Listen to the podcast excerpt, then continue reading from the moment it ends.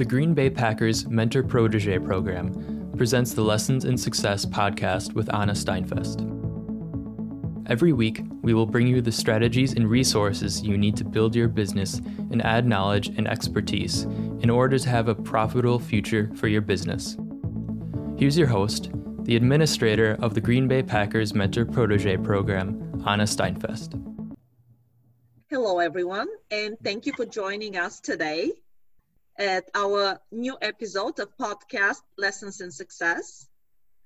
I am here today with my co-host, Dr. Michael Troyer. Good morning, Michael. Good morning, Anna. And this morning we will talk about the challenge of pricing.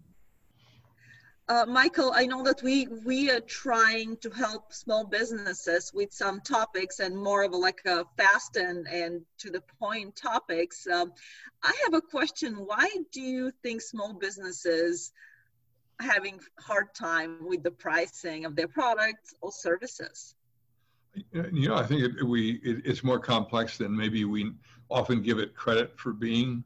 Uh, one, we want we want people to buy what we've got uh, we're trying to figure out what others are charging for a similar product. Uh, we don't know what the market's willing to do relative to our market. It's tied up with the whole marketing effort to tell people what we have. So it's a complex uh, process. And then some things we don't think about is not only do we need to know what our real costs are, our fixed and our variable costs for a unit of our product, uh, but we're going to have to pay taxes off of that. And we're going to have to uh, provide some funds for the unexpected. The machine breaks down, oops, we're going to have to fix it. So uh, we need to build that in. Uh, we need to keep some cash on hand for, for those unexpected things and just to make sure the business functions viably. Um, and at some point, we may need a new machine. So we need to be thinking of those things. And our accountant, of course, should help us. But I have run into businesses that don't even have a cost accounting piece of their accounting system and they don't know to talk to their accountant about that and get that information to help them do a better job pricing. And a lot of times, small business owners, what we do is we miss to pay ourselves. Yeah, we miss we miss the time when okay we spend all this time especially when you're providing a service you don't include your your salary or your kind of time uh, into the calculation of the price. In fact, I think there's two ways in which uh, an owner should think about that. One, if you're putting in hours, you could, should calculate what your hourly rate of pay is mm-hmm. relative to the hourly rate of pay you're paying your employees, because you may find you're, you're earning less per hour than they are. Starting out, that may not be bad because you're investing in your business, but yes. do you really want to work for the next 20 years getting less than, than your employees? Probably not. And then the second piece of your income stream to me is you're the one who's now taken out a debt with the bank or with somebody from whom you bought the business. Uh, that's a you've taken a risk. You're if if the business closes in a month, you still have to pay that debt. So that's another thing you need to be paid for is accepting the risk of providing an opportunity for others. So you have to pay yourself both of those almost separately. So what should the cost uh, reflect when you're looking at a product or services? Well, of course, and I just mentioned uh, a good cost accounting system would tell you what goes into the production of the product. Uh, but I'm I, am i am very key, as you know, on reserves, holding reserves for a number of different purposes. Um, the unexpected, uh, a recession, for example, etc. Um, you're taking some risk in terms of debt, in terms of the time you're putting in, in terms of the uh, the payroll you've got to meet, uh, the governmental regulations. Are those are all challenges that you face. Uh, important considerations is, your product more uh, adjustable, more flexible for different situations for a customer than others? Then you probably ought to be charging a premium if, if it serves them better in multiple situations. Do you understand, in fact, the job the, the customer is trying to complete? If your product does a better job of completing that job, then maybe you deserve to see if you can charge a premium for it because it does a better job. Uh, I think you also have to look, in my mind, at what are some of the frustrations and extra effort that your customers are putting in. If you could remove that frustration, if you could remove some of that effort, you could charge more for your product because you set it apart from other products. And that's part of what you want to think about when you're pricing. So that's an example of a, a number of things that come to mind. And, and how it's, I mean, uh, there is another question um, coming into my mind is about increasing and decreasing of your price. Because a lot of times, you know, when you go on the market, um, the market, I mean, you may go with the higher um, margin or with the higher price when we should increase and when we should decrease the price because again it's it's it's touchy and sometimes we don't want to uh, decrease our price too much or we don't want to increase our um, price uh, too much but if the market can handle that i mean in these situations michael what is your recommendation well, and, and I think we, we have a tendency probably often to, to underprice. It, now, at the same time, we always think that our product is the best one out there. Uh, and, and, so we have to control maybe both of those emotions. One is that, gee, I want to get paid for something that's really good. But that's our conclusion, not necessarily the customers. And, and second, that emotion, but what if nobody comes? What if nobody buys? And so we have to find a balance between those. I, I've learned from doing workshops, for example, that if I was to do a workshop on pricing, and it was an hour workshop to teach you how to better price your product, and I offered it for $25, I'll have less people coming to it than if I offered it for $125.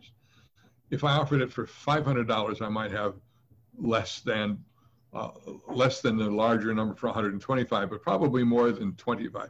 The $25 says it isn't worth much. So I'm, I'm making a statement when I price it too low. It doesn't have much value built into it. If I charge too much, I've overpriced the market relative to competition. I'm a proponent for starting high and then coming down. It's a lot easier than starting low, having lots of people, hey, I love it, and then saying, now, uh, by the way, I'm raising my prices 20%. Oh, well, now I'm done.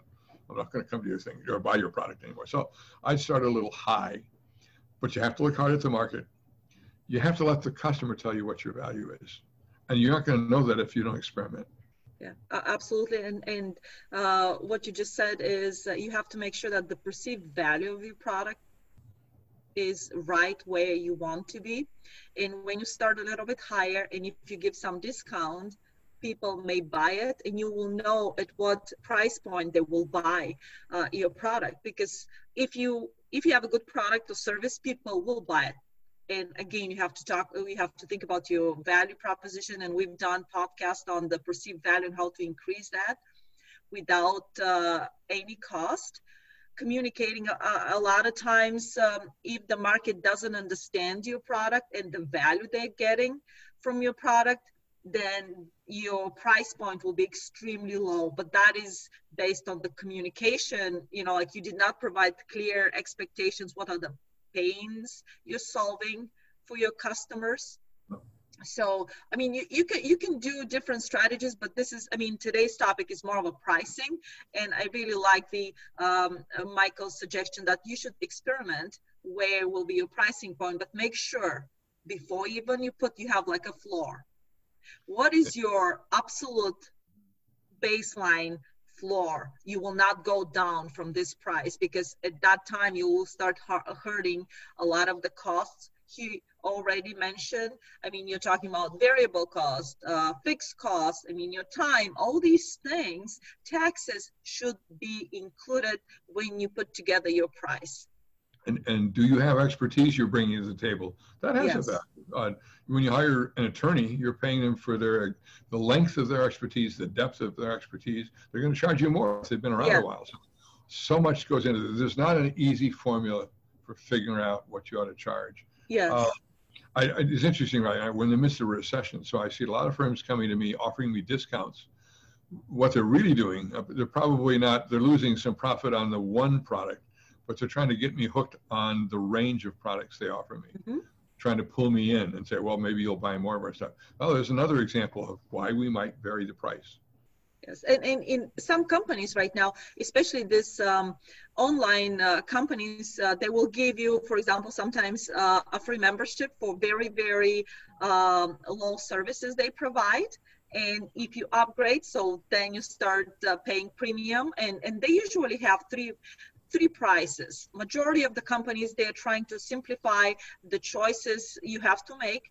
Uh, and they usually will, will uh, give you like three packages or three prices packages. So, I mean, you have to experiment to make sure that you, you get your uh, best price on the market. But again, consider a lot of the um, a lot of the suggestions and tips we gave you today. Michael, if you have to sum what are the challenges of the pricing and, and what exactly was our conversation today, uh, what would you say?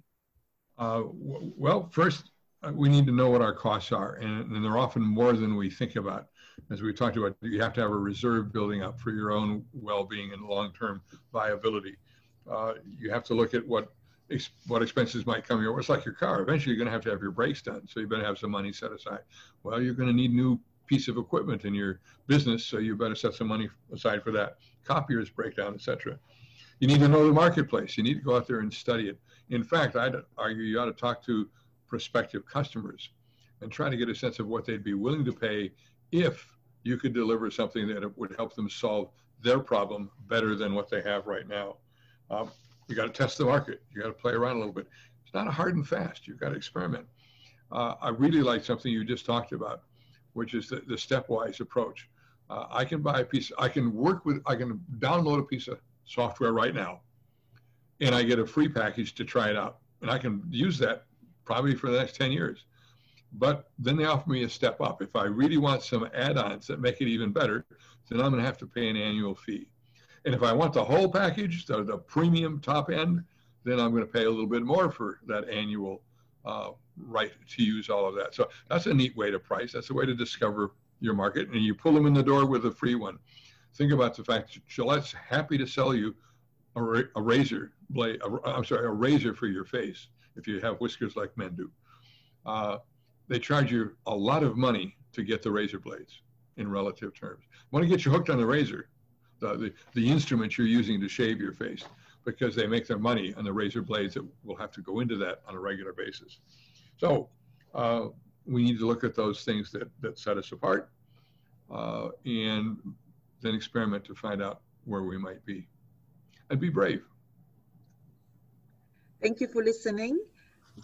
Today, uh, I am, of course, Anna Steinfest, and I'm joined today with my co host, Michael Troyer keep watching us on Lessons in Success. This podcast was brought to you by the Green Bay Packers Mentor Protege Program and the Digital Department of Northeast Wisconsin Technical College.